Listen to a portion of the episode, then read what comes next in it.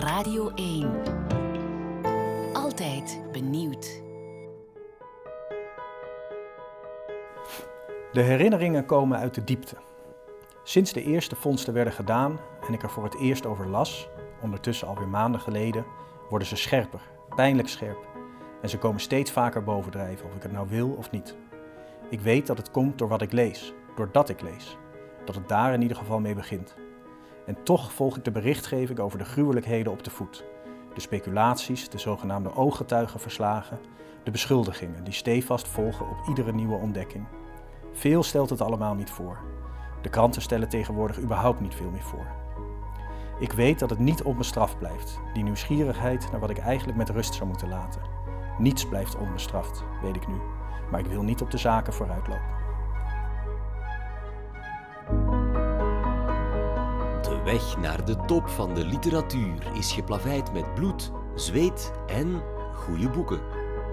Mijn naam is Tom en ik neem je mee op bezoek bij acht beginnende schrijvers uit Vlaanderen en Nederland. De Kochs en Kluns van de toekomst, zeg maar. Wie zijn ze? Wat schrijven ze? Maar ook, wat staat er in hun boekenkast? Want je bent wat je leest. Een lijstje van alle boeken die zo meteen vermeld worden vind je terug op langzullenwelezen.be. Zo kan jij rustig genieten van groen gebladerte.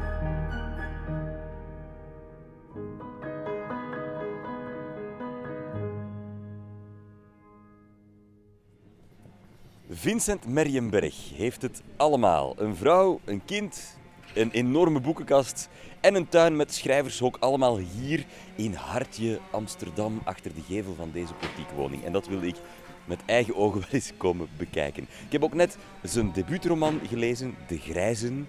Een beladen, diepsnijdend boek over mensensmokkel, anonimiteit, het kwaad. Een boek waar hij vier jaar aan gewerkt heeft. Stof genoeg voor een gesprek, maar eerst dus zijn bibliotheek. Vincent, hallo, ik ben Tom. Hi. Kom binnen. Dankjewel. Jullie hebben het gevonden. Ik wil ze gerust tellen, maar dit zijn er echt veel. 10, 12, 14, 16, 18, 20, 22, 24, 26. Wel, wel, laten we zeggen dat het der- gemiddeld 30 per plank. Wel, laten, we nog, laten, we, laten we er 25 van maken, want er zijn ook dikke Ja, boeken. ik heb ondertussen de vakken geteld. Dat zijn er 30. Dus dan zitten we op 25 maal 750. 30. En dan die stapels erboven. Ik denk zo'n Het duizend. zijn er duizend. Duizend, ja. ja. Zit er een orde in jouw boekenkast? Ja, een alfabetische orde. Ik, ik heb wel eens gehoord iemand die het op eh, autobiografisch, eh, autobiografische volgorde heeft gezet. Dus bij wijze van spreken links eh, de Donald Duck en rechts het laatst gekochte boek. Als we deze kast autobiografisch zouden organiseren, wat zou dan het eerste boek linksboven zijn? Ja, ik denk dat we dan bij Roald Dahl uitkomen. Dat heb ik een beetje aan mijn moeder te danken. Ik, ik wilde niet lezen als kind. Ik had een oudere zus en die zat altijd met de neus in de boeken. En, bij mij lukte dat niet. Totdat zij Roald Dahl in huis haalde met alle smerigheid en geweld. En, eh, en dat was een schot in de roos. En vanaf dat Ja. moment eh, was ik een lezer, zeg maar. Ja. Wat is je favoriete daal? Maar ik vond toen de griezels vond ik heel, eh, heel erg leuk. Fantastische meneer Vos is toch ook wel een...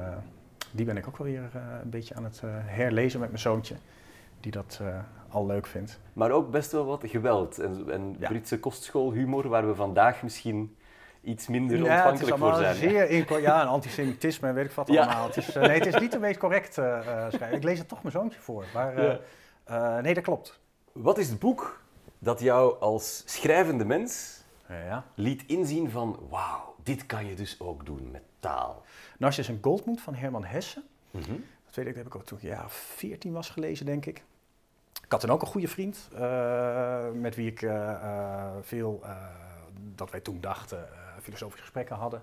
Eh, dat boek was echt een boek dat ik ineens zo'n gevoel, en, en het gaat uiteraard helemaal niet over mij, maar eh, misschien is dit een beetje het egocentrisme van een puber, maar dit boek ging over mij.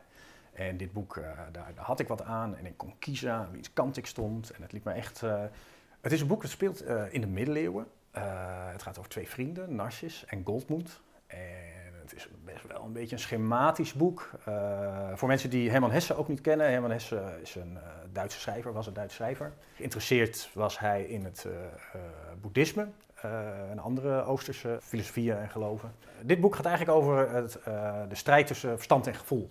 En Narcis is echt een man van het verstand. En Goldmund is een groots en meeslepend levende eh, gevoelsmens. jongen. Er zit ook een homoseksuele lijn in het verhaal. Eh, maar Goldmund gaat toch vooral achter de vrouwen aan. Ja, het is een heel, heel mooi, heel romantisch, heel erg over de top eh, boek. Alles is symbolisch. En eh, alleen de eerste bladzijde gaat al een boom die wordt beschreven op een manier dat je weet van dit gaat helemaal niet over die boom, maar dit gaat over het leven. Het, is allemaal, het zit er allemaal een beetje dik, eh, ligt het er bovenop. Waar ben je in bezig nu? Eh, dat ligt hier. Daar ben ik net in begonnen. Eh, dit is misschien wel leuk, want eh, dit, dit, ik kom hierdoor eh, aan door een ander boek. Laat ik daar dan eerst over beginnen. Dat Ja? is een boek van Benjamin, en ik hoop dat ik het goed uitspreek, Labatut. Labatut. Chileense schrijver, die ook veel in Nederland heeft gewoond, maar volgens mij is hij gewoon Chileens. Het zijn een soort verhalen, het zijn een soort essays. Het gaat over wetenschap. Het gaat over de kwantumfysica met name. Daar zat voor mij iets in wat ik in goede literatuur ook zie en wat ik zelf in mijn boek ook heb geprobeerd, is iets te benoemen wat zich eigenlijk maar niet laat benoemen. En dat ehm, sprak mij in dat boek heel erg aan. En nou ben ik net begonnen in dit boek, Carlo Rovelli, Helgoland. Helgoland is het eiland waar eh, de natuurkunde... Gaan we ineens over natuurkunde? Ik haal mezelf wel wat op de hals. Eh Heisenberg, een natuurkundige, heeft daar eigenlijk de eh, kwantumfysica bedacht, berekend. Ik weet niet meer wat je met fysica doet. Eh, op een eiland, Helgoland, bij eh, eh, een Duits eiland, bij Denemarken, als ik het Ja. goed heb. Werkt tot diep in de nacht door om berekeningen kloppend te krijgen. En op een gegeven moment heeft hij het dan. En hij staat eigenlijk oog in oog met het geheim achter alles. En raakt in paniek en rent naar buiten en gaat op een rot zitten, wachten tot het licht wordt. Ja, koortsachtig zoeken naar wat is echt, wat is waarheid. En dat vind ik mooi. Mijn nieuwe boek, daar zitten ook wat, wat wetenschapachtige dingen eh, komen daarin. eh, op een heel ander vlak, meer op de eh, psychedelica en, en schibbelnetwerken. der- En, ik wil iets stelen van Oh. deze mannen eigenlijk. Omdat, dus het is ook ter inspiratie.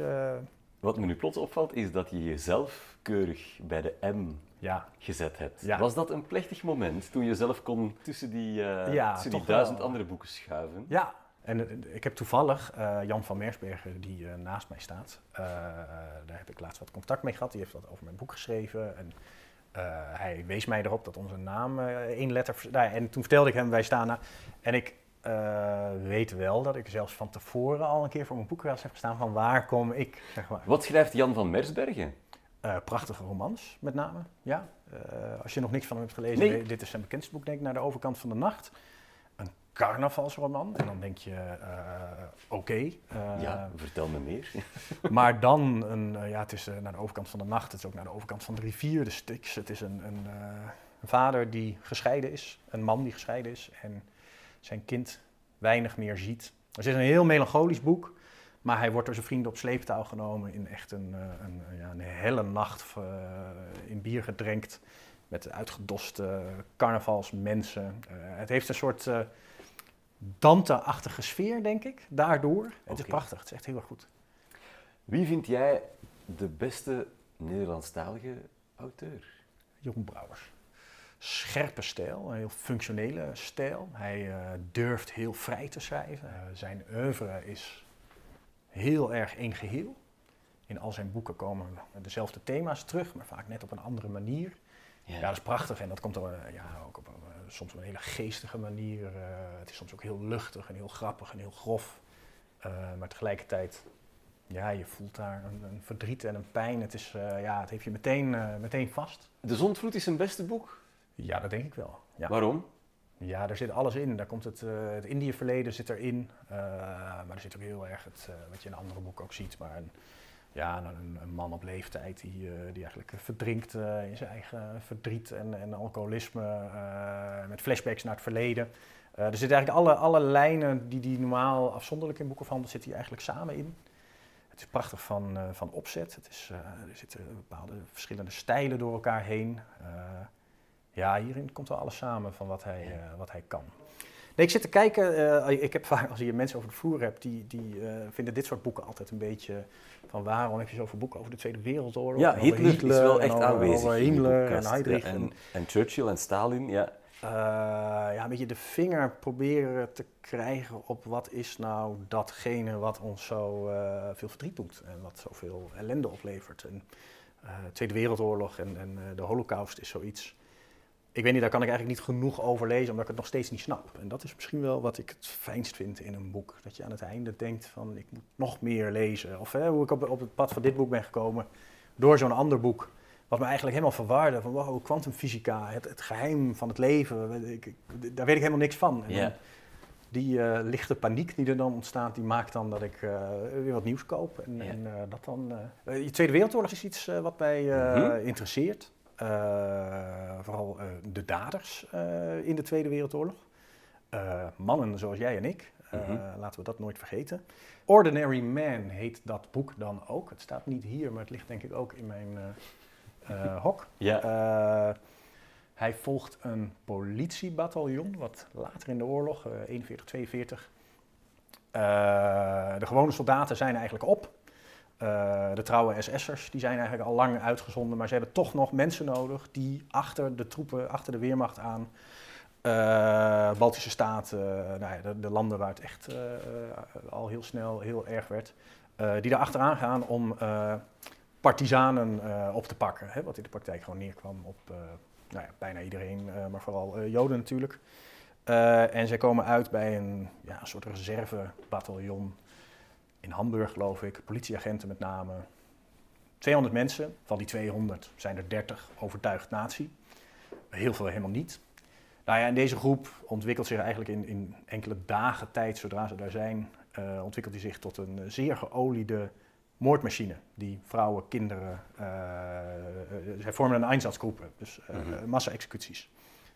Je ziet dus ook eigenlijk dat deze mensen, en ik vermoed alle mensen in deze omstandigheden, na een paar dagen gaat het er ook eigenlijk vooral over hoe kunnen we dit nou uh, zo efficiënt mogelijk doen. Laten we een beetje opschieten, want ik heb zin in een biertje.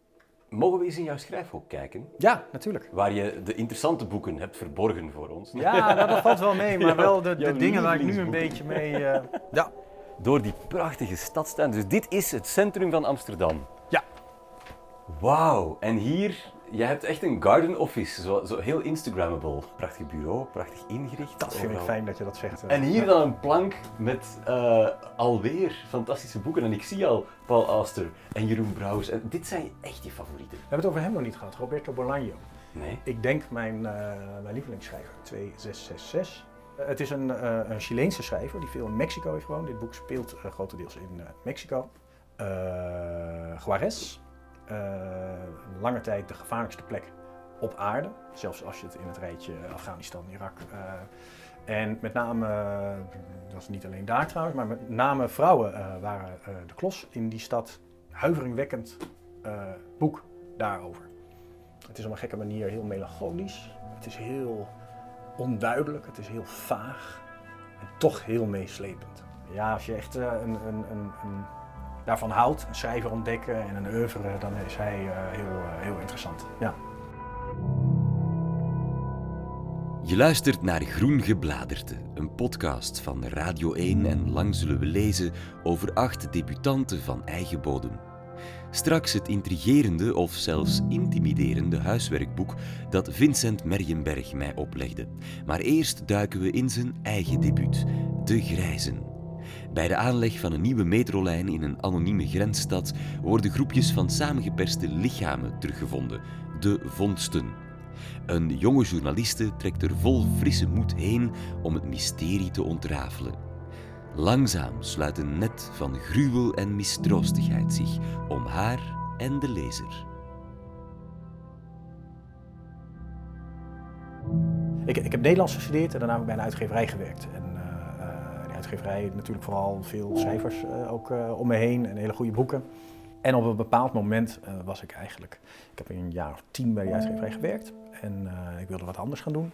Ik wist niet wat, ik wist alleen dat ik dit niet nog veel langer wilde doen. En ik was op zo'n leeftijd dat, ik ben inmiddels vader, toen nog niet, maar ik wist wel dat ik dat wilde. En weet je het gevoel van als ik nog eens een keer het roer helemaal om zou willen gooien, dan moet dat nu. En, en eigenlijk ontstond daar het idee van ik, ik ga dat gewoon eens proberen. En ik ga een jaar uittrekken hiervoor. En toen dacht ik, ik ga een kort verhaal schrijven. Laat ik dat eerst proberen. En dat, eh, dat is toen gelukt. En dat, eh, dat vond ik heel erg leuk. En dat, eh, dat werd ook wel goed ontvangen. En toen heb ik nog een paar korte verhalen geschreven. En toen ben ik aan een roman begonnen, eigenlijk. Dat is ja, inmiddels een jaar of vijf geleden, denk ik. Ja. Ja. Want aan de grijzen is vier jaar gewerkt. Ja, ja. Als, als ik er nu een bladzijde teruglees, denk ik, oh, ik had nog wel een jaartje langer. nee, ik, nee, dat was denk ik wel nodig. Hoe vat je zelf de grijzen samen? Een grote, ellendige stad eigenlijk, waar al eeuwenlang vluchtelingen naartoe komen. Het is de laatste stop voordat ze de oversteek maken naar de andere kant van de muur, naar een land waar het beter is. En in die stad worden sinds kort lichamen gevonden onder de grond. Rechtop steken ze in de grond, mannen, vrouwen, kinderen. En niemand weet hoe ze daar terechtkomen. Ja, het is een tijd, en dat, dat, weet niet wat het literaire equivalent is van fotogeniek, maar ik hou van de tijd een beetje vlak voor de mobiele telefoons. Ja, er komt geen Dus enkele smartphone in. Er komt één keer een computer in voor. En voor Ja. de rest zijn Oh ja, het allemaal ja, tijdmachines. Ja. Ik heb geturfd. Kijk, ja, ja. ja, en dat is niet iets waar ik dan heel erg. Ja, maar dat is ook een beetje automaat. Misschien ook de, de, de films waar ik mee ben opgegroeid, of een klein beetje het, het noir-achtige wat ik erin heb gestopt. Tijdlozer en dus ook wat, wat onbepaald qua locatie en cultuur. En, maar ik heb wel helder voor ogen gehad een voorbeeld. Eh, we hadden het net over Roberto Bolaño en we hadden het net over Juarez. Eh, en sowieso de hele situatie aan de Mexicaanse-Amerikaanse grens eh, heeft mij geïnspireerd. Dus eigenlijk een plek, ja, er, ligt een kilometer tussen, maar ondertussen is het, is het de andere kant van de wereld. Dus ik heb dat een beetje in mijn achterhoofd gehouden en wel eens wat gestreet-viewed om wat inspiratie op te doen. En een bepaalde stoffigheid eh, die ik associeer met die plekken en gewelddadigheid ook. Het gekke is dat je die grensstad, dat je die beschrijft alsof ze in het verleden, toen er een grote vluchtelingenstroom was, Ja, en toen al die menselijke ellende daar aanspoelde en tegen de plinten klotste, zeg maar, Ja. dat dat de bloeitijd van die stad was. En dat ze vandaag, nu dat vluchtelingenprobleem grotendeels opgelost is in het Ja. verhaal, dat het eigenlijk minder goed gaat met Ja. die stad. Dat vond ik fascinerend. Mooi. Dat je, leuk dat je dit. eh, ja. ja, dat klopt. Dat, eh, de, ja, de- iets heel eh, ironisch eigenlijk. dat, dat je kunt leven van ellende, zeg maar. Deze stad teerde daar heel lang op. En het is nu ja, gestold en verstild. Het is ook niet zo dat het vluchtelingenprobleem is opgelost, maar het is inmiddels aan de andere kant van de muur. Is het inmiddels even ellendig als hier. Dus het heeft geen zin meer om naar de andere kant van de muur te gaan. Dus ook de hoofdpersoon, journalist, of, eh, en zeker eh, de oudere schrijver, eh, de oudere man in het boek, zijn eigenlijk mensen die alles te danken hebben aan, aan de ellende van anderen. En die daar dus ook eigenlijk hun, ja, hun geld mee verdienen. Of, en het, het, het verhangen, nou ja, in, in, in, de, in de echte wereld, maar in mijn boek zeker, is dat die mensen die, die er iets aan willen doen en die erover willen schrijven, dat dat uiteindelijk wederom zonder al te veel weg te willen geven, maar uiteindelijk de mensen zijn die eh, eigenlijk het minst eh, eh, goed bezig zijn en die eh, hun moraal eh, eigenlijk het meest eh, van iedereen opzij eh, zetten voor eigen gewin. Er zit ook een grote fascinatie voor architectuur in dit boek. Elke keer als jij een gebouw of een ruimte beschrijft, Ja? is dat een... Dat is geen esthetiek of praal, het zijn alleen schurftige, stinkende blokkendozen met kleine vierkante ramen, gaten zonder glas zijn die ramen dan ook nog eens. Of, Ja. Ofwel is het kapot, het glas, er zitten tralies in, Ja? eh, ondergrondse gangen, sloppenwijken. Niks in dit boek is mooi. Er zit Nee. geen schoonheid in. En dat bedoel ik Ja, Niet als ik zit te grijnzen. Ik vind het grappig. Ja. Echt zo, als je dit hoort, dat je dan denkt van, nou, ik, eh, moet ik lezen, weet je wel? Dat, eh, ja. Ja. Nee, inderdaad. Je moet nee, ik, nee, ik kan, ja. nee, maar ik kan ook inderdaad eh, alleen maar dit be- be- beamen. Nee, dat is, eh, ja, het is echt een verschrikkelijke plek eigenlijk. En die, die architectuur, het zijn allemaal eh, ja, mislukte dromen eigenlijk. En ook die gebouwen, die zijn er allemaal neergezet, ook om die stad eh, uit te breiden. En die, eh, die metrolijnen eh, leiden er uiteindelijk toe dat die lichamen worden aangetroffen. Dus eigenlijk elke poging om er iets van te maken, eh, maakt het eigenlijk alleen maar erger. En ook die gebouwen, die zijn ook eigenlijk onaf. Eh, ja, dat klopt. Ja.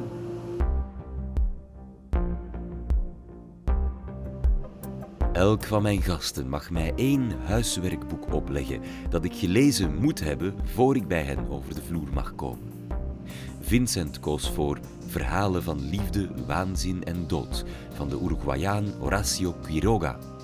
Een reeks kortverhalen waarin de hoofdpersonages keer op keer de dood vinden op de meest gruwelijke, dierlijke manieren.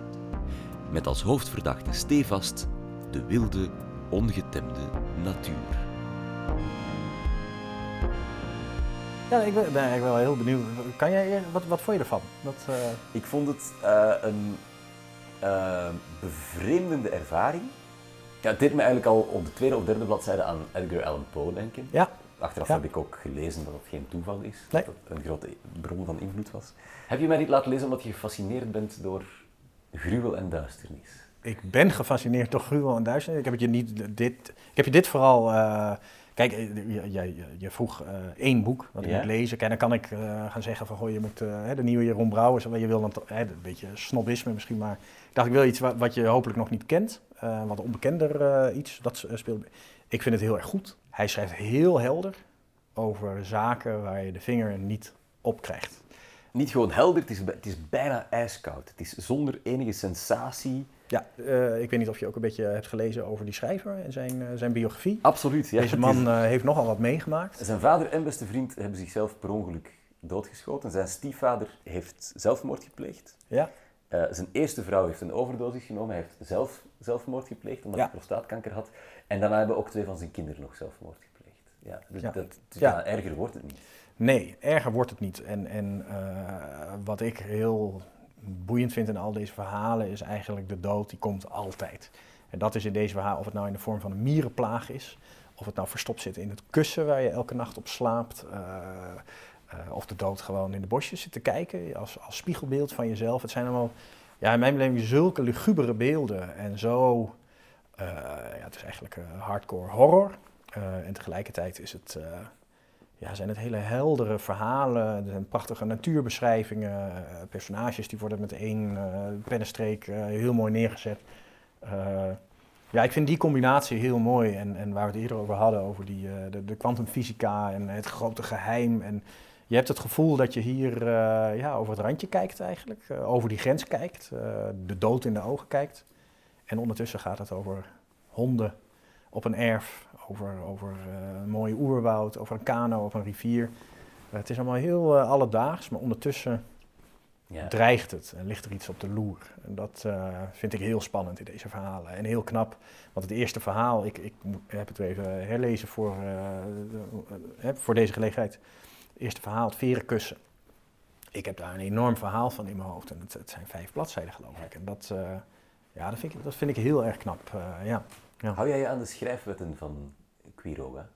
Hij heeft eh, tien schrijfwetten die hij al dan niet zelf toepaste. ja? Eh, een schrijver moet niet vanuit zijn emoties schrijven, maar ze proberen oproepen. Niet meer woorden gebruiken dan strikt noodzakelijk. Beter één zelfstandig naamwoord dat stevig op zijn benen staat, dan een zwak exemplaar dat overeind moet worden gehouden door een reeks adjectieven.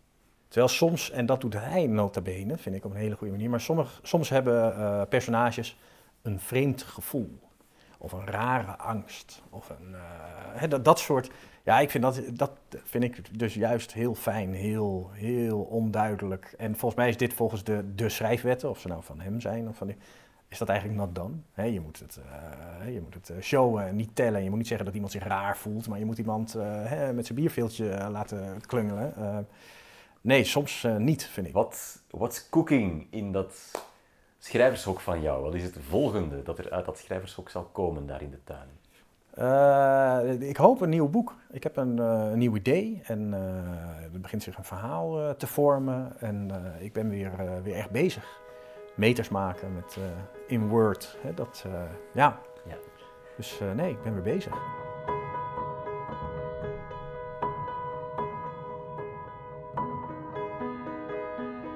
Alle boeken die in deze podcast de revue passeerden, vind je terug op langzullenwelezen.be, het boekenplatform van de openbare omroep.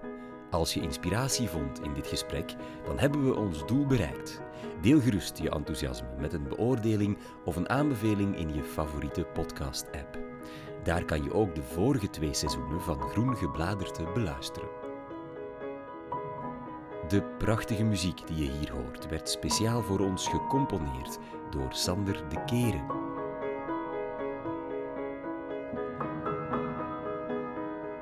Groen Gebladerte kwam tot stand in samenwerking met Sabam for Culture. Een podcast van Lang Zullen We Lezen voor Radio 1.